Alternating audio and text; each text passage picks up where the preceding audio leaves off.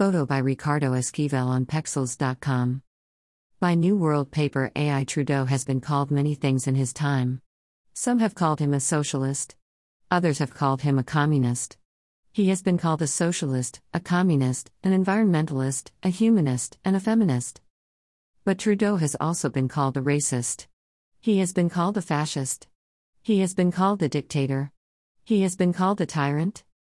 The truth, however, is that all of these things are true. Trudeau, like all politicians, is a liar, a thief, and a fraud.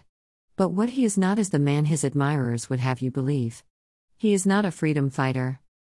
Some have said that Trudeau has only changed the way things are done, while others say that he has changed the way things are done. Some have said that his policies have been good, while others say that his policies have been bad. But one thing is certain under Trudeau, Canada no longer resembles the Canada of old. It is a far cry from the Canada in which I was raised. But whatever you call him, one thing is clear Justin Trudeau is a threat to freedom in Canada. I have heard many say that they will not be voting this year. I have even heard some say that they will not be voting ever again. But I ask you this if Trudeau is so bad, then why are you not voting for the candidate who will most certainly defeat him? Why are you not voting for Pierre Poilievre?